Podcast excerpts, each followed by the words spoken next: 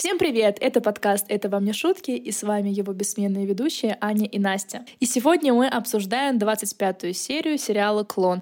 И сегодня мы с Аней опять воссоединились и находимся на расстоянии трех сантиметров друг от друга. Носик к носику. Просто последние уже пять выпусков мы записывались дистанционно, но нынче Анна почтила меня своим присутствием в нашей старой студии. Я просто хотела посмотреть на новый шкаф и соскучилась по кошкам. Как вы слышите, она очень коварная женщина. Но мы рады в любом случае видеть ее в любом состоянии. И не состоянии. Потому что, как вы помните, я ненавижу работу Ани, но наконец-то ее большой-большой и мерзкий прожект кончился. И пока что, на ближайший месяц, до нового прожекта, она будет у нас на связи. Ну все, что-то мы совсем отвлеклись, разболтались всякими неинтересностями для вас. И переходим к интересностям, а именно к нашей первой маленькой линии. Ивете разговаривает по телефону с Лауриндой и сообщает, что Деуза поехала рожать. А Лауринда звонила Ивете с танцпола и сообщает эту прекрасную новость Эдвалду. Но тому совершенно плевать, о чем он ей и сказал. Лауринда ушла, а Эдвалду начал бубнить себе под нос, что Деуза лицемерка и вообще все женщины лживые создания. Сценаристы, перестаньте, пожалуйста, красить его в этот черный цвет, черный причерный. Возможно, в следующих сериях он станет лучше, но пока белого света не видится. Но мне кажется, они уже до такой степени его очернили, что невозможно будет его отбелить. С Вейти у вас получилось отбелить женщину, но с Эдвалду такой номер не пройдет. Эдвалду из этой черной ямы не вытащить. А в это время Альбьери несется как скорая помощь к Деузе и представляют, что ему скажут друзья, когда узнают про клона. Наконец он добрался до Деузы, та плачет у больницы, говорит, вспоминала, что он говорил, что ребенку будет плохо, и боится одна заходить в больницу. Но Альбьери почему-то в больницу ее не повел и загнал испуганную, дрожащую женщину в машину и повез в неизвестном направлении – Деуза плачет, говорит, что ей больно. Она спрашивает, куда он ее везет. Он ей не отвечает, сидит, думает о своем, насупил брови и вообще не реагирует в ее сторону. Это на самом деле как сцена из фильма ужасов. И тут он начал ей рассказывать, что всегда поступал по совести, что когда-то хотел стать священником и продолжал нести какую-то несусветную чушь. А на Деузу в это время было больно смотреть. Наконец он вспомнил о ней и сказал ей, что везет в хорошую клинику, где родились его крестники. То есть Лукас тоже крестник, хотя нам до этого говорили, что крестник только Дьогу, и Лукас это несколько раз даже уточнял. Ну, делаем очередную ментальную заметку. А вторая заметка, что он говорит, что когда приехал на роды, Лукас уже родился, а Дьогу еще нет. Но, как мы все помним, нам до этого говорили, что Лукас второй, вечно на вторых ролях. И как так получилось? Или сценаристы об этом забыли? Мне кажется, они не завели доску с ниточками. Как делают все порядочные сценаристы в самом начале сериала. И вот поэтому такие несостыковки. В этой серии будет еще одна несостыковочка. Спойлер. И тут Альбьери начинает рассказывать про то, что Дьогу заменил ему сына. Почему? Потому что он рода его принял? Просто Альбери же, я так понимаю, что не первый раз принимает роды, периодически он практикует акушерство, так сказать. Но именно Диогу каким-то образом у них получилось запечатление.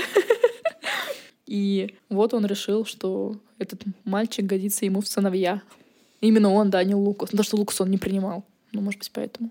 Но вернемся к Деузе, которую наконец-то привезли в больницу. Альбьери передал ее врачам и начал вспоминать, как они с Али беседовали, а клонировали. Ну, как беседовали? Али, понятное дело, орал, а Альбьери невнятно отстаивал свою нудную точку зрения. Нам очень долго показывали, как Альбьери ходил, обнимался со стенами вел внутренние диалоги, но вроде пришел к тому, что берет всю ответственность на себя. И пошел в операционную, стоять там, грызть ногти. И почему-то в какой-то момент врачи спросили у него, не хочет ли он сам принять роды. Что за честь-то такая? Мне всегда казалось, что акушеры заранее распределяют, кто кого берет и кто у кого принимает роды. Нельзя просто так прийти и сказать, я тут буду с вами рожать. И вообще он ее привез в поликлинику без записи, без всего. Так разве можно? Или у него какие-то почести там есть? Ну, у него какие-то связи, я так понимаю, то ли он в этой клинике подрабатывает, то ли, наверное, считается каким-то почетным профессором, возможно, клиника его работает вместе с этим роддомом. И поэтому, я думаю, ему э, разрешили там присутствовать и разрешили Деузу привести вне очереди. Но то, что он был именно в операционной, и то, что именно ему сказали принять роды непосредственно, когда он не подготовился к операции, приехал черт знает откуда, черт знает в каком состоянии, потому что он пил. Они же не знают, и они просто доверяют ему принять роды у девушки, которая там в экстренном положении, которая от боли чуть ли не умирает. Очень странно. Но Альбери, конечно же, согласился принять роды и принял. Дитё родилось буквально за три минуты. просто как будто пулей вылетел. А в это время Далва смотрит детский альбом близнецов и показывает фото Альбьери с новорожденным Диогу, ровно в такой же позе, как он и стоит у ног Деуза. Лукас в очередной раз говорит, что Альбьери любил только Диогу, а сейчас даже не звонит, забыл совсем о нем. А Далва ему на это сказала, что это потому, что только Диогу восхищался бредом Альбьери больше в этом доме никто не тешит его эго, и поэтому он думает, что не будет звонить своему второму крестнику. Как сейчас выяснилось, что Лукас второй крестник. Запоминайте, как заслужить любовь Альбьери. Эдни надо взять на заметку. Ну а в это время Альбьери удостоверился, что с ребенком все хорошо, и вышел из операционной. Но события этой ночи у нас не заканчиваются, потому что есть еще Леонидусу, которому в ночи приспичило разыскать Альбьери, потому что он очень беспокоится о родимом пятне Лукаса — и это причем накануне свадьбы Лукаса. И это при том, что биопсию уже взяли у Лукаса год назад, ну, сколько, 7 месяцев назад, и все было хорошо. Но у него там, видимо, что-то переклинило. Он попросил Далву разыскать Альбьери, та сказала, что звонила Эдни, и Альбьери сейчас везет роженицу в роддом. Но Леонидусу прямо нужно и необходимо увидеть Альбьери прямо сейчас, и он поехал в тот самый роддом. Как он узнал, в какой роддом? Что, один?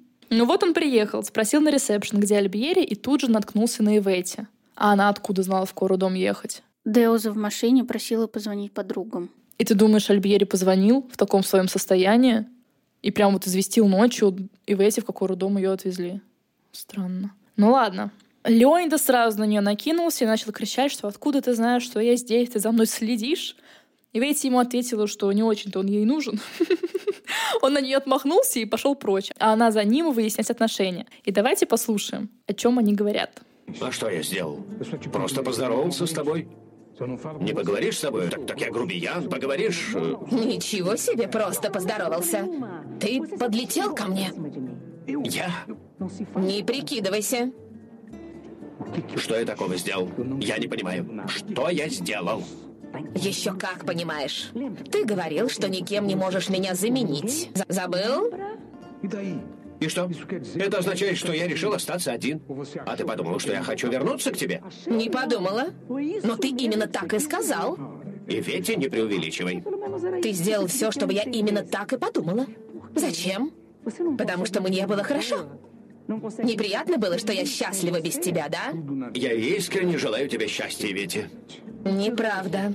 Ты испугался, поняв, что я вычеркнула тебя из своей жизни. Если вычеркнула, зачем ты тогда кричишь на меня? Ты не заслуживаешь того, чтобы я с тобой считалась. Я пожертвовала ради тебя своими интересами. Потерять такого кавалера, как Жорж Луис. Надо было оставить тебя за столиком одного, покинутого и никому не нужного. И зачем я, глупая, вернулась? Вернулась. Ты вернулась обратно в ресторан? Неважно. И я не обязана перед тобой отчитываться. Если вернулась, то не из-за тебя. И тебя это не касается. Ну вот еще одно подтверждение, что Леонидас — опытный манипулятор. Взбаламутил бедную женщину, но болтал ей про то, что только она в его сердце. А потом делает вид, что ничего не говорил, еще и отмахивается от нее. И когда Эвети гордая от него ушла, подняв голову, он посмотрел с блаженной улыбкой ей вслед и опять начал вспоминать их отпуск в Марокко. Такое ощущение, как будто бы они в Марокко и познакомились, потому что других воспоминаний у этих людей о времени друг с другом больше нет. Но тут появилось и другое воспоминание. Ссора с сыном из-за Ивети. Когда Диогу ударил Ивети, Леонидас ударил Диогу, и Леонидас сразу же погрустнел. Позже они опять пересеклись у лифта, и Ивети враждебно на него косилась.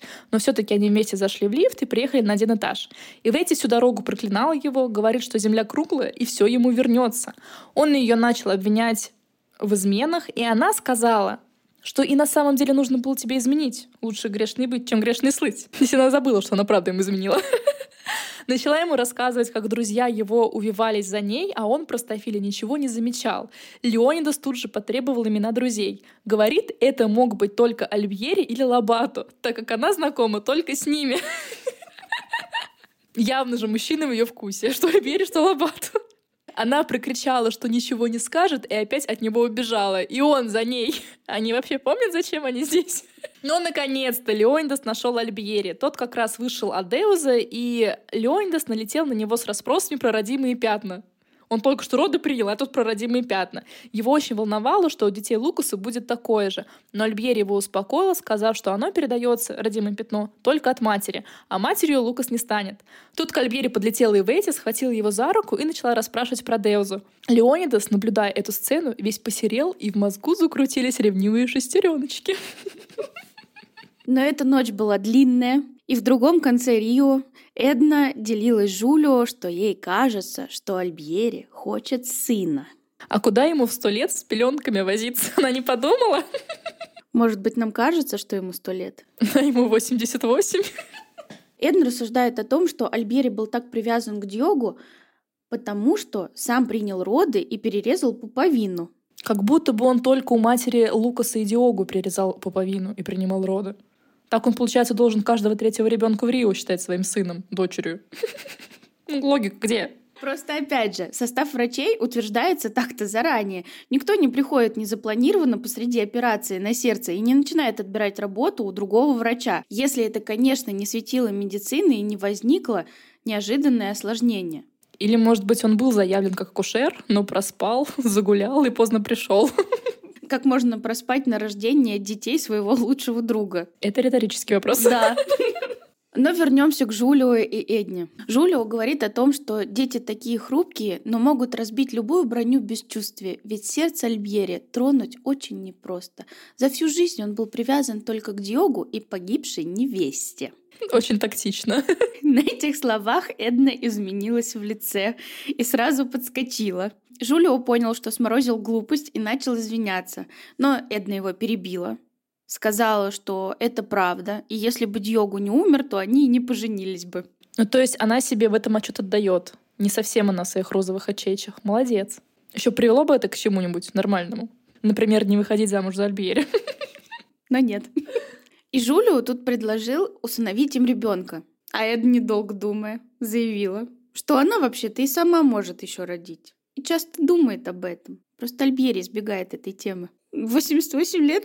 Она-то, может, и может, а он свои 88 вряд ли. Ну все, наконец-то долгая ночь окончилась, и наступает день свадьбы.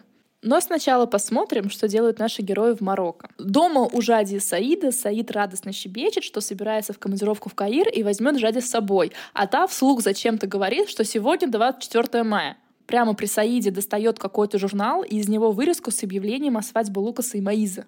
Ну, во-первых, сразу три вопроса сходу. Где она ее раздобыла, эту вырезку? Они в Марокко, газета в Бразилии. Ей Латифа вырезала и прислала почты или что? Зачем? Голубями. Во-вторых, свадьба должна быть 4 мая. Я это точно помню. Потому что мы это запротоколировали в другой серии, когда Маиза сказала Далве, что свадьбу назначили 4 мая. В-третьих, на вырезке фото Диогу с Маизой, не Лукаса. Она приносила показывать эту фотографию Лукасу. В чем была проблема сделать другую фотографию актеров? Зачем заморачиваться? Тратить фотобумагу. Но про 4 мая, возможно, это неверный перевод. Ну, типа переводчики перепутали 24 и 4? Возможно, да. Ну окей. Хорошо, свадебный переводчик. Но не все же сценаристам должно доставаться. Как бы то ни было. Жади сидит, смотрит на эту фотографию и плачет прямо при Саиде. Собралась, пошла гулять по Медине Зарайда и причитать, что вот, наверное, прямо сейчас Лукас женится на этой несчастной Маизе. А Зурайда все надеется, что Жади в Каире резко влюбится в Саида. Давайте послушаем заявление Жади. Человека начинаешь ценить, когда живешь рядом с ним. А потом приходит любовь. Я не хочу больше слышать о любви. Не говори глупости. Этого слова для меня больше нет. Я никогда никого не полюблю.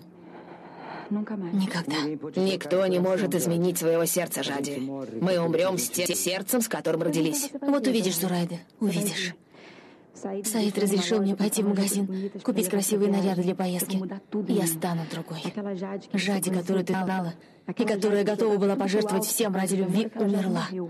Умерла сегодня. Что-то Жади умирает уже третий раз. Пора уже обещание сдержать. И вот они с Зурайдой пошли в местный бутик, и нам 20 минут под музыку показывали, как радостная Жади красуется в разнообразных нарядах. Наверное, разорила там Саида. Жади то смеялась, то плакала из-за Лукаса, и после шопинга они пошли в салон красоты, где Жади потихоньку начали превращать в ту самую Жади со стрелами. Ей надели там какое-то еще какое-то украшение на волосы. И пока она сидела в салоне, она вспоминала, как Лукас клялся ей в любви и о том, что женится только на ней. Конечно же, слезами чуть не затопило помещение — Наконец, преображенная Жади возвращается домой, и женщины аж почему-то криками счастья встретили ее, а Саид влюбился в десятый раз, наверное, когда увидел. Назира, конечно, дома отчитал Саида, говорит, разорит тебя, эта женщина. Наверное, Саид так не дарит ей браслетики. И она пошла к Жаде. Послушаем. Хорошо бы все эти покупки предназначались для глаз моего брата. Не поняла. Надеюсь, ты выбросила столько денег не для того, чтобы доставить удовольствие другому мужчине? Назира, послушай. Мужчины не разбираются в женщинах. Но я женщина Жади, и я в состоянии прочесть все, что написано в женской душе. Меня, Назиру, тебе не обмануть. Ну, Назиру не проведешь. Правда, Жади, наверное, не планировала перед другими мужчинами красоваться, но Назира помнит про некого бразильца И Назира, кстати, здесь у нас в брюках. Я не думала, что женщины 40 лет назад в Марокко ходили в брюках. Она часто будет ходить в брюках. Да. Mm. Я говорю, феминистка. Феминистка. И модница. Кстати, знаешь, я думала, а зачем Назира так хочет замуж? Ну, вот если подумать, она свободно перемещается по Медине, по гостям. Она даже одна летала в Бразилию. А если бы она с мужем была, то она дома сидела бы и в окошко посмотрела, дышала. Ей не хватает физической любви. Ей хочется кому-то готовить, не только этим братьям и одолискам. Ну. Потому что, мне кажется, Назир как раз отличной жизнью живет. Это потом она еще будет что отжигать-то, будучи незамужней. Это спойлер. Скоро мы, наверное, увидим это, когда она в Бразилию вернется. Может, она себя чувствует неполноценной, что все вокруг нее замужем. Ну да, это получается опять же навязанные гендерные социальные роли и стереотипы, и все. А так Назира, я считаю, намного счастливее, чем Жади. Но Жади сейчас самая грустная, правда? Планка невысока. И вот после этой тирады Лара Назира пошла звонить Мухаммеду и начала орать на того, почему у них еще нет детей с Латифой. Явно какие-то проблемы у парочки. Может быть, у Мухаммеда. Мухаммед, конечно, говорит, нет, у меня проблем быть не может. А почему быть не может? Почему? Он же мужчина, самец. Бесплодие — это только проблема женщин. Она говорит, значит, у Латифы. Начала еще пуще кричать на него и потом просто бросила трубку. Она недостаточно напилась крови Саиды и Жади и решила еще за океан позвонить. И там еще разбросать флюиды агрессии своей. А Бразилия Латифа завела свою шарманку про вторую жену, что Мулар Назира что, предлагала тебе вторую жену? Да я не позволю взять вторую жену, я пойду в Марокко, попрошу развод, если ты попросишь вторую жену, и вообще все в этом роде, все как обычно. Он там еле ее успокоил после этого припадка. Мухаммед, кстати, в этой сцене был в шортах. Что? С голыми коленками. Это что это он делал? На пляж они собирались. А, точно, точно, они же потом пошли на пляж. Голые коленки были, им так можно? Ну, Мухаммеду, наверное, можно, а Латифе нет. Она же была, по-моему, как раз в таком в полном одеянии, да. да. Но про пляж будет в следующей серии. Да, да, да. Угу, запомним. Они пошли на пляж. Ну и, наконец, перейдем к главному событию этой серии, к свадьбе Лукаса и Маизы. Лукас дома в день своей свадьбы, лежит на кровати, а рядом суетится Далва. И Лукас с кислым лицом говорит, что в Марокко сейчас 10 утра. И что? К чему это было? И Далва тоже спрашивает, и что? То есть он просто это воздух сказал. Далва суетится, выбирает наряд для Лукаса, и Лукас говорит о том, что хочет надеть на свадьбу галстук Диогу потому что это должна быть свадьба Диогу. То есть Лукас совсем вообще забыл, что он отдельная личность или что? Зачем нам так его показывают? Но он все-таки решил косплеить брата до конца. Но Далва ему отвечает, что знала, что первым женится именно он. Потому что он рохля ведомая. Нет, потому что он романтик. Рохля ведомая. А Диогу-то был разгильдяем. Оказывается. Он не влюблялся в женщин. У него было все поверхностно. Что? Как ты не влюблялся? А как же неземная любовь к Маизе, о которой нам пела Далва аж пять серий подряд, не умолкая? Внушила бедной девушке, что Дьогу только о ней думал, в души в ней не чаял, а сейчас она говорит ровно нашими словами. Что ему было все равно, что у него таких полк, и менялись каждый день.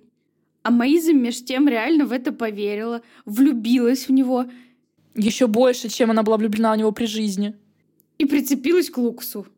И выходит за него замуж. Только из-за того, как мы подозреваем, что он похож на Диогу, потому что она в Лукасе хочет видеть Диогу. Маиза нарисовала себе картинку счастливой жизни и прет к этой цели. С легкой руки дала. Которая у нас сместила с поста манипулятора Леонидаса. Она окажется главным манипулятором сериала в 250 серии. И еще Далва спросила, счастлив ли Лукас, а он ей на это не ответил. Но ей все равно. И чуть позже Маиза приехала в дом, потому что она не ночевала эту ночь в доме, а приехала по вызову в своем свадебном платье. Спускается, она вся такая красивая в длинной фате. У платья, правда, такой странный декор, будто бы его собаки погрызли, когда она от них убегала. Хотя сам силуэт э, красивый, минималистичный. Я подумала, это бабочки. Бабочки? Но я думала, что это за тряпье? Бахрома непонятно. А бабочки при чем? Что за декор такой? Ну, такой. Это от, от, от кутюр. Это привет от дикого ангела. Да, там была героиня, которая любила бабочек. Ну да, конечно, там в восторге. Фотограф наделал кучу фотографий счастливой невесты. Свадьба, как я думаю, вы догадались, будет во дворе дома Ферасов. Кстати, нам же, наверное, даже не покажут родители Маиза. Зачем? Лишний элемент. Ну да, верно, лишний актер. Переводить актеров и деньги на них. Альбери и Эдна, оказывается, будут свидетелями на свадьбе. А друзей помоложе у пары нет. Эдна замечает, что Альбери себя странно ведет с момента рождения ребенка и вообще помешался на нем. И тут она ему говорит, что как знать, может, я скоро тебе преподнесу сюрприз. У Альбери тут такой вид, будто его веслом по башке ударили. Наконец-то началось торжество в доме Ферасов. Кстати, а где Ивети и Лауринда? Их никто не звал. Как ты их позвали? Лукас, когда приходил к Ивете рассказывать про свою свадьбу, он позвал и Ивете, и Лауринду. И Лауринда потом приходила в магазин Мухаммеда и подбирала ожерелье, ожерелье на свадьбу. Поэтому уже Латиф и узнала, что Лукас женится. А, пропустила этот момент. Учите матчасть. На моей стене с веревочками произошел сбой. Слепое пятно. Леонидас нашел Лабату, и первый его вопрос был про то, видел ли он Ивете. Лабату в смысле. Он думает, что Лобату ежедневно весь Рио в ее поисках обходит или что. Один раз увидел в кафе мороженом, и все теперь. Проклятие до конца жизни. Но Леонидас же должен узнать, кто именно из его друзей совратил его женщину. А, это он спрашивает... Чтобы узнать. На реакцию посмотреть. Ага, ага. А еще из интересного здесь мы узнаем, что у Лукаса есть какие-то друзья. Это первый и последний раз, когда мы слышим про друзей Лукаса. Кстати, молодые люди, естественно, они подбегают к нему и говорят, что приготовили подарок. Интересно, какой? Ну, таких друзей. За уши в музей? Да. Но Лукас, кстати, на своей свадьбе выглядит довольно счастливым. До тех пор, пока он не встает подарку и не ждет, как невеста придет к нему приносить клятвы. А невеста идет, идет, наверное, минут 10, идет, идет, все на нее смотрят, все радуются, она тоже радуется. А у Лукаса на лице ни одной извилины губ. На свадьбе, кстати, еще поет оперная певица. Наверняка это не 20-летние брачующиеся выбирали. Как и декор на свадьбе. Чувствуем рук 88-летних. Все подбирали под платье Эдны. И ее шляпку. Кстати, да. Ну, наконец-то Маиза добрела до Лукаса, и их обвенчали. Леонидас после церемонии нашел уже Альбьери и устроил тому допрос насчет Ивети. Альбери даже не понял, что к чему, что вообще несет, а Леонидас уже убежал. И вот наступило время дружеского подарка. Парни притащили огромную коробку, а там, отгадайте что? Настоящая живая женщина. А конкретнее восточная танцовщица в красивом черном наряде и с вуалью на лице. Алярм! Лукс вылупился на нее, как баран на новые ворота, и вошел в транс. Как раз под звуки барабанов. Маиза вся бедная посерела. Лукас, не отрываясь, смотрел на девушку и представлял на ее месте Жади. А ему, наверное, даже показалось в этот момент, что это Жади, потому что девушка была вот с вуалью, у нее были длинные черные волосы. И в итоге он просто убежал, даже не досмотрев шоу. Получается, друзья, наверное, не знали историю про Жади, раз они сделали такой подарок. Хотя с чего тогда они вообще бы сделали такой подарок восточную танцовщицу? Потому что Леонидас постоянно рассказывает про, Мал... про Марокко. А друзья откуда это знают? Лукас вечно рассказывает про Марокко, то, что он туда летал и так далее. Может быть, он там им какие-то ну, истории есть... рассказывал. Ну, то есть ты думаешь, что Лукас все таки делился со своими друзьями проблемами с Жади? Но эта восточная женщина очень странно смотрелась на этой розовой свадьбе в пастельных тонах. Еще из коробки. А коробка просто от холодильника, но с бантиком. Хотя бы там из торта, что ли, я не знаю.